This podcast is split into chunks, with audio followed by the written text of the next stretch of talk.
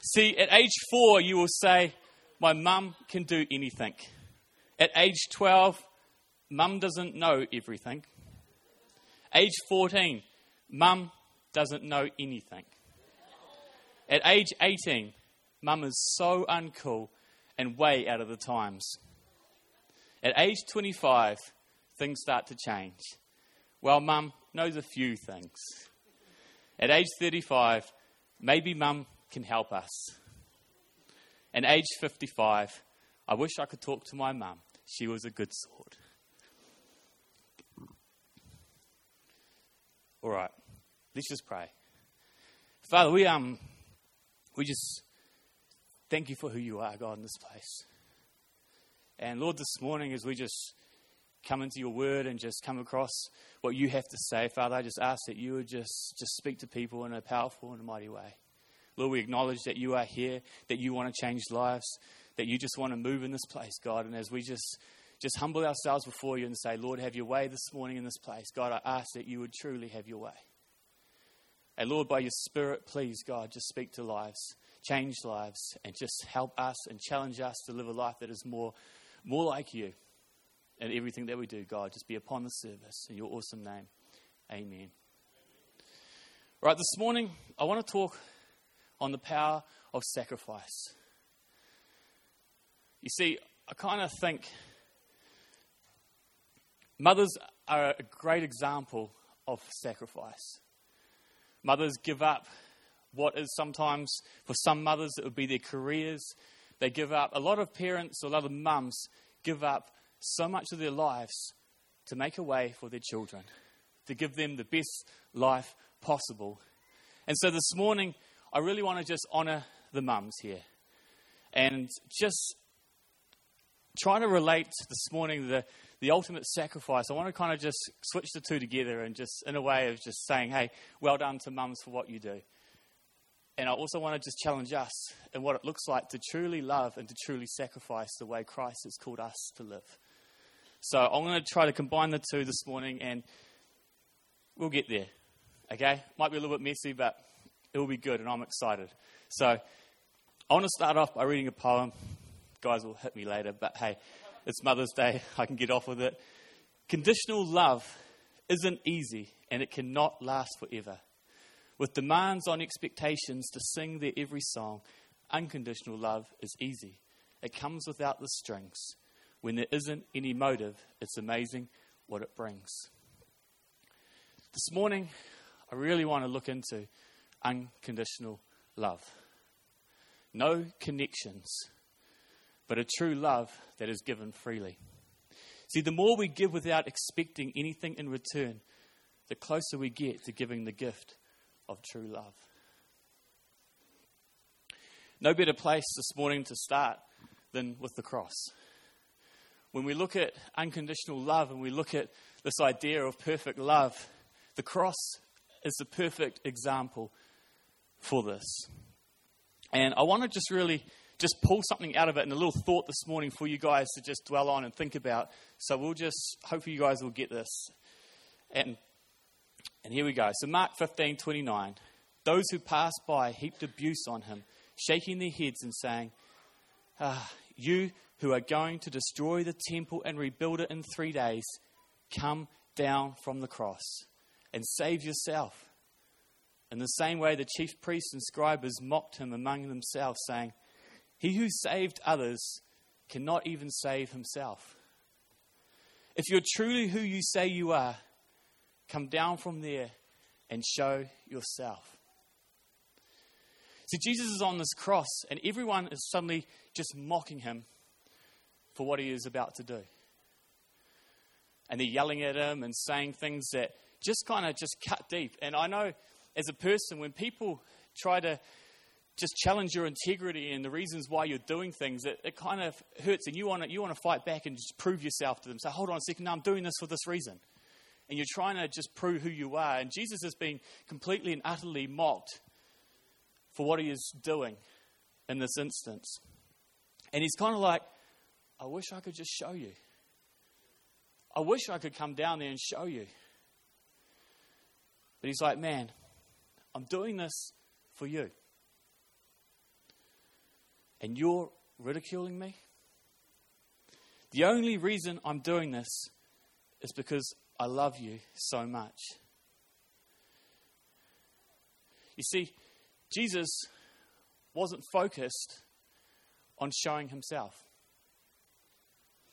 When they're yelling out to him, come down from there, show yourself. Prove who you are, like you say you're this, come down from there and show yourself. And Jesus is like, hold on. If I'm going to utterly and truly love you, I'm going to stay focused on what's important, and that's you. See, Jesus took himself out of the picture in a way. He said, hold on. What I'm about to do is actually all about you.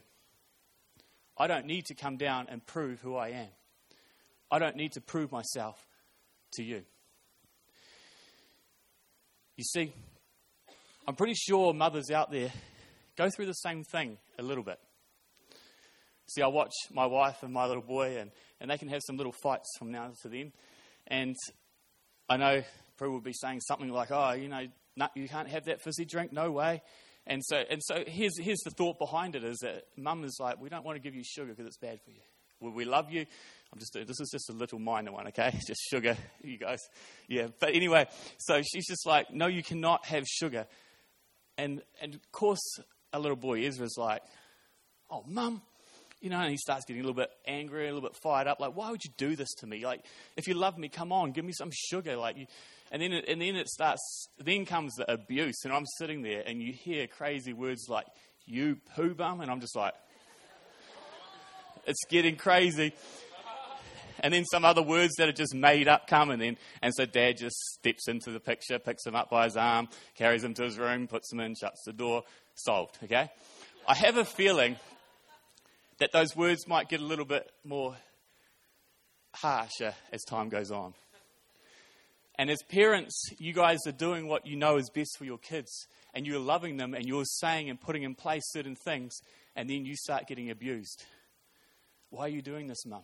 What's the point in that? You don't even like me. You're just trying to ruin my whole life, and things like this. And suddenly they start to hurt you. And in the same way, they're asking you to step down from the cross. They're asking you to step down and try to just step into their world. But you've got to say, hold on.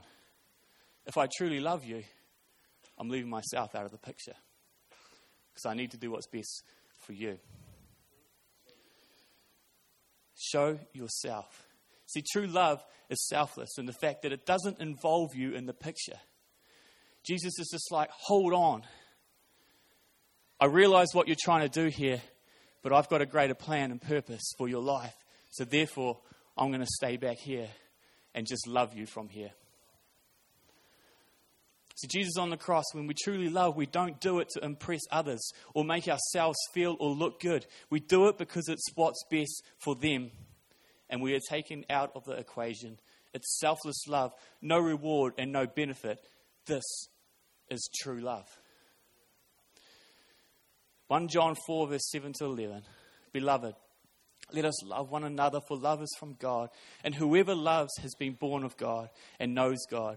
Anyone who does not love does not know God, because God is love. In this, the love of God was made manifest among us, that God sent his only Son into the world so that we might live through him in this love. Not that we have loved God, but that he loved us and sent his Son to be the proportions for our sins. Beloved, if God so loved us, we also ought to love one another. See, church, I know we've been just looking at mums for a second here, but we are also called to love others. Not just as parents, but as part of our mission, as part of our calling as Christians, God's got a real heart and mandate on this world and this city. And it's us that is called to love them, to show the light of the world to these people. See, the other day I had the privilege of marrying Stu and Sam, who are back here from their honeymoon. Welcome back, guys. And it was a real honour just to share with them a few thoughts on marriage. And this idea that when we come into marriage, sometimes we can want something in return. We can look at marriage as an opportunity to get something out of it. But we come there, we say our vows, and if you really look at the vows, these things are all sacrifices. These are all things that are going to cost you. And the idea that we come into marriage should be, here I am. This is what I have to offer you. I love you, and I'm going to give you all these things. It's not conditional on what you get in return. So often today we're looking at what the person's going to give us back, but it's like, hold on. My duty is to love you with everything I have and do whatever I can to see the best for you. It's not about what we get in return. I shared a couple of years ago, and sorry if I repeat myself this morning, you've heard it before, but I really want to just share again the story of two and the fact that I learned so much about what unconditional love was. And a few years, quite a while back, friends of ours just started mingling with some street kids and started to just try to build into their lives. And we ended up just spending a lot of time with one boy in particular, and we ended up getting him off the streets and started doing life with him. And he used to come and hang out with us. And every weekend we would do stuff and organise things just to hang out with these kids. And this one kid in particular ended up starting to come to church with us every Sunday. He was there at the front getting into it, and he gave his life to Christ. And it was an awesome experience. And my friend came to me, and he was just like, hey, something needs to change, man.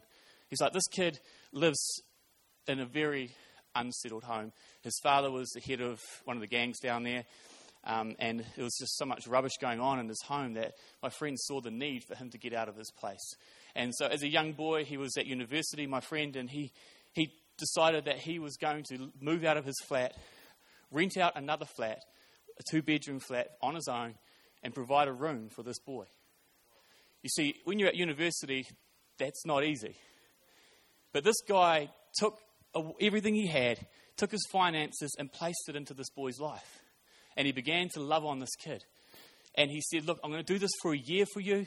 And he ended up spending a year with this kid, got this guy a job, got him set up, got him out of his home, and saw this kid just go from strength to strength. And at the end of that year, the boy moved out and went on to hang out with some of his friends and got caught up in the rolling crowd. And within 2 months of him shifting out, he ended up pulling a shotgun to a petrol station attendee, and held him up and took everything out of the cash register. He was arrested and sentenced to, I think it was 8 years in jail. And I remember him, my friend, just ringing up straight away and just being like, man, I'm so annoyed. And I was like, bro, you should be annoyed. And he's like, no, I'm not so much annoyed at two. I'm more annoyed at the way people are telling me to let him go. And he said this thing to me, and this is what changed my thoughts on how and what it means to truly love. And he said, at the end, he said, if I had the chance to do it all again, I would. I didn't do it for a result. I simply did it because I loved him. You see, so often we choose to love based on what we will get in return. See, I was so challenged by that thought of this is what true love is, that we freely give.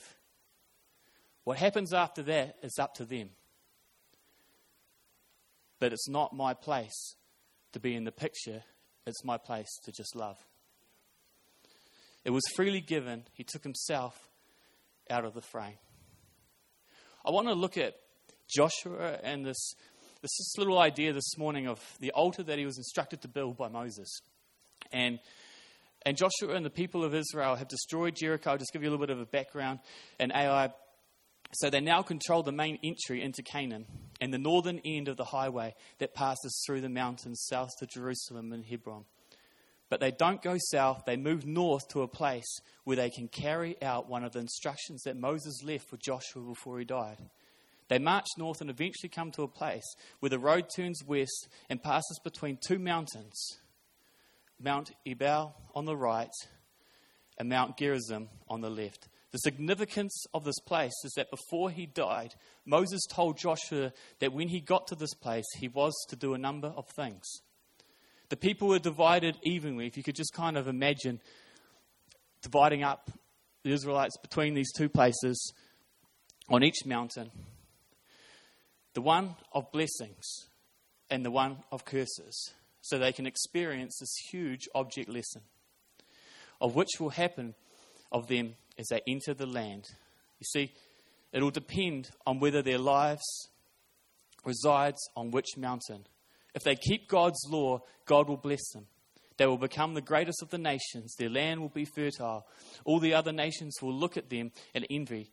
But if they disobey God's law, it will be like living in a land that's cursed.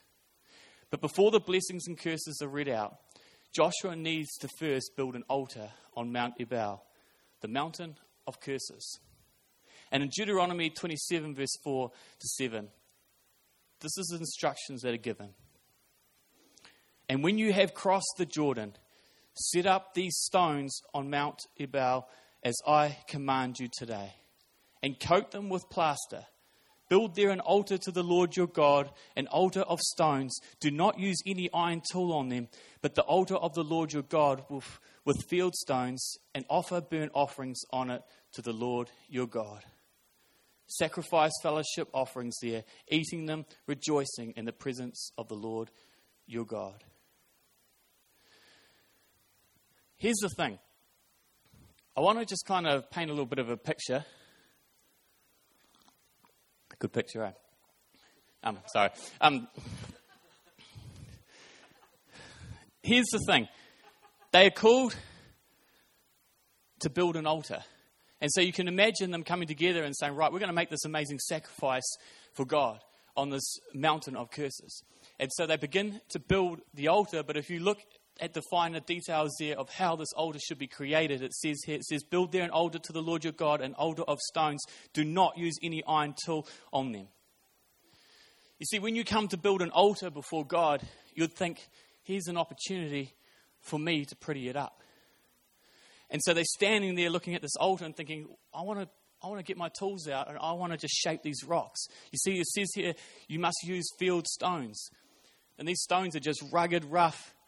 They're not going to be the prettiest things. And it's kind of like he's looking at this altar going, hold on, God. I'm just going to just start to carve into these rocks, pretty it up, make this altar look like the best altar that has ever been created. I want to put my touch on it. But they're specifically told not to put their touch on it. You see, I'm wondering, and I believe that when they stand back, when we bring a sacrifice to God, so often we can stand there and look and go, wow, look at that altar I made. Look at what I have put my hand to. Look what I've created. And we take our eyes off what's actually important and we start to focus on what we've done ourselves. You see, God's not interested in the altar.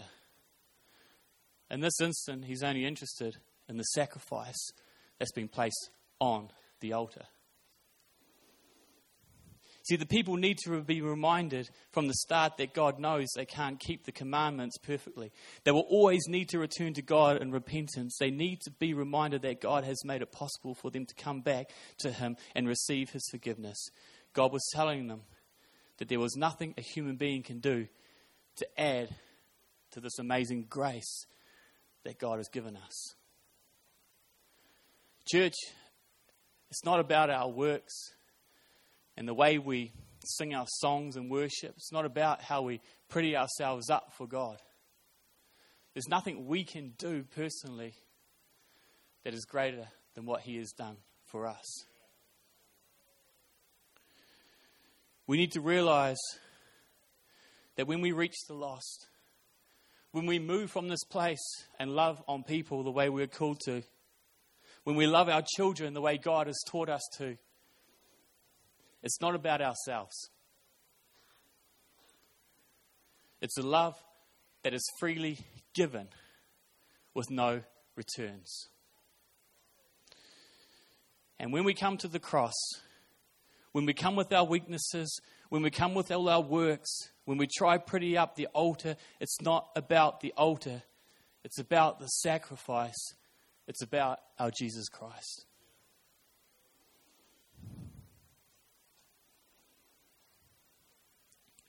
I want to read you this letter that came from Tu after he arrived in prison. And I want to just encourage you guys this morning in the fact that when we truly love, when we do what God has called us to do, and we take ourselves away from the picture and we love freely, and we love with everything we have, I really believe that we make a way.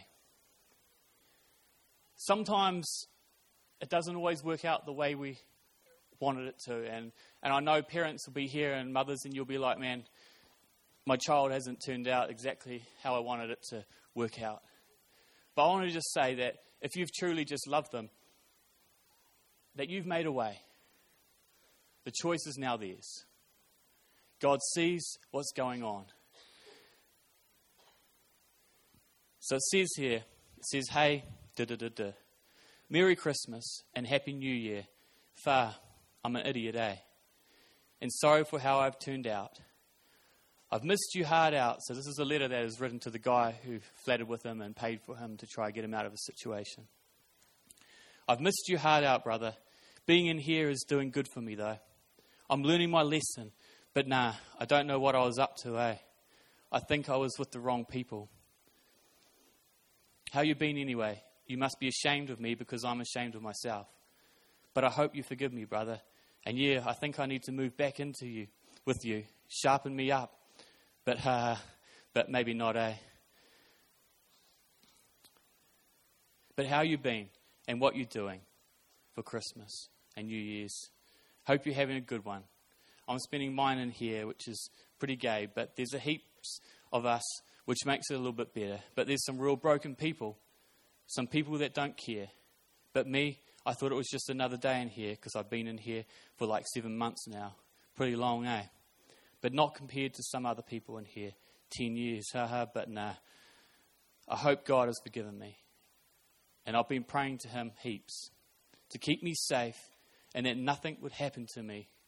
And I know he's been looking out for me because he's the only one that's kept me happy in here. Because when I pray for good days, he gives me the best days. And you can get in here, and it's just being happy in an unhappy place. But nah, yeah, I miss you hard out, my brother. And looking back now, looking how happy I was going to church, living with you and hanging with all the church friends just makes me sad giving all that up and turning away. But oh well, I can only change what I'm going to do in the future now. And wish to see you when I get out, my brother. But you take care. I'm going to go now. God bless. Right back. P.S. Pray for me. See, selfless love makes a way. To love selfless is to take ourselves out of the picture. This is our calling. To love unconditionally with no returns. Show yourself, they cried to Jesus. Show yourself. But he only had one thing on his mind, and that was to see what was best for us. He didn't need to prove himself or prove who he was or his reasonings. All he needed to do was love and make himself the ultimate sacrifice. Love will seriously cost you something. True love will cost you. It'll cost you.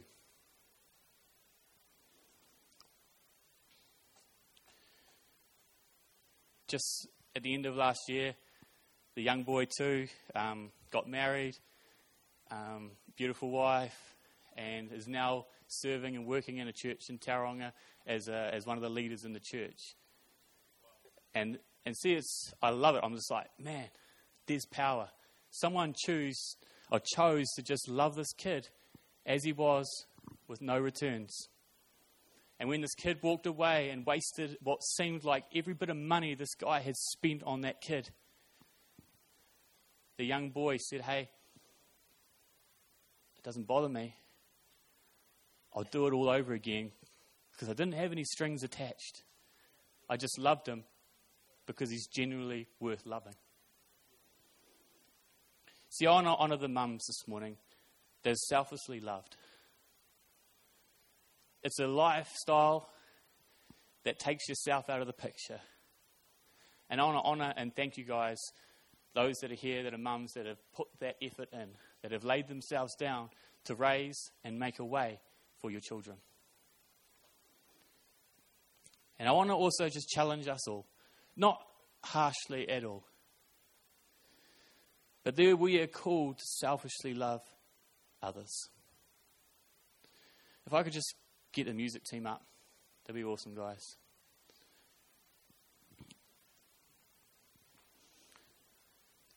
You see, when we look at the cross this morning, when we look at the perfect and ultimate sacrifice, some of us need to take ourselves out of the picture and realize there's nothing we can do to earn God's grace this morning. As you are here this morning, He loved. He gave Himself in a picture of perfect love for each of you as you are. And in a way, it's not even about the cross. I know the cross is a massive symbol, and I'm not trying to demean it in any way. But it's about what was on the cross that has made a way for each of us here this morning. And as we honour and respect mothers here, we need to give gratitude to Jesus, who paid the ultimate price on that cross, who was the one who has made a way for everyone here this morning, just as you are.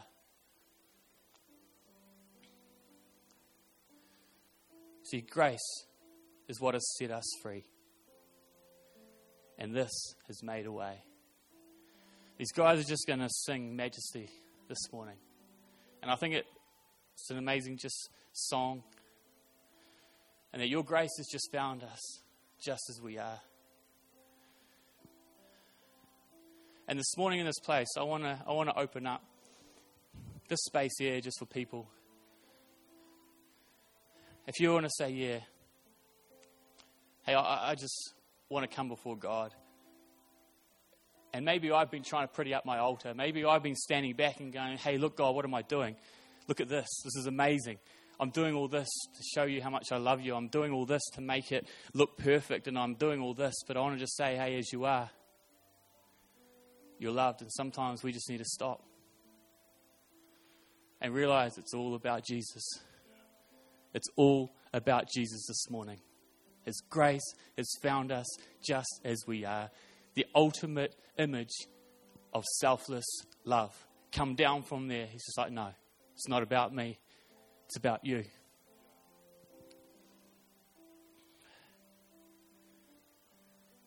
Father, we want to honor and come before you this morning and see who you are. Lord, we want to just be gracious and grateful for what you have done, Lord. And realize, God, that it's not about us, but it's about what you've done, Lord. And Father, this morning in this place, as we, as parents here, striving to raise kids, Lord, man, God, I ask that you would just really give them grace and the ability to take themselves out of the picture. That, God, you'll give them the strength to truly love unconditionally the way you have taught us to. Father, I pray for the families that may be just struggling in this area of raising the kids. God, please, I know there's power in what you do. There is power in you in this place. Right here this morning, there is power. And I ask that you just step into their situations, and the parents, Lord, just give them a new revelation of true love and just the ability and the strength to outwork that into these children that they have been gifted to raise. And Father, for us, Lord, your commission to go into the world and preach the gospel, to love on others, Lord, to share your light through our good deeds. God, I pray you really help us to truly love the way you called us to love, God. Without ourselves in the picture, no strings attached, but just love, because everyone is worth loving in this place, in this world, and in this city.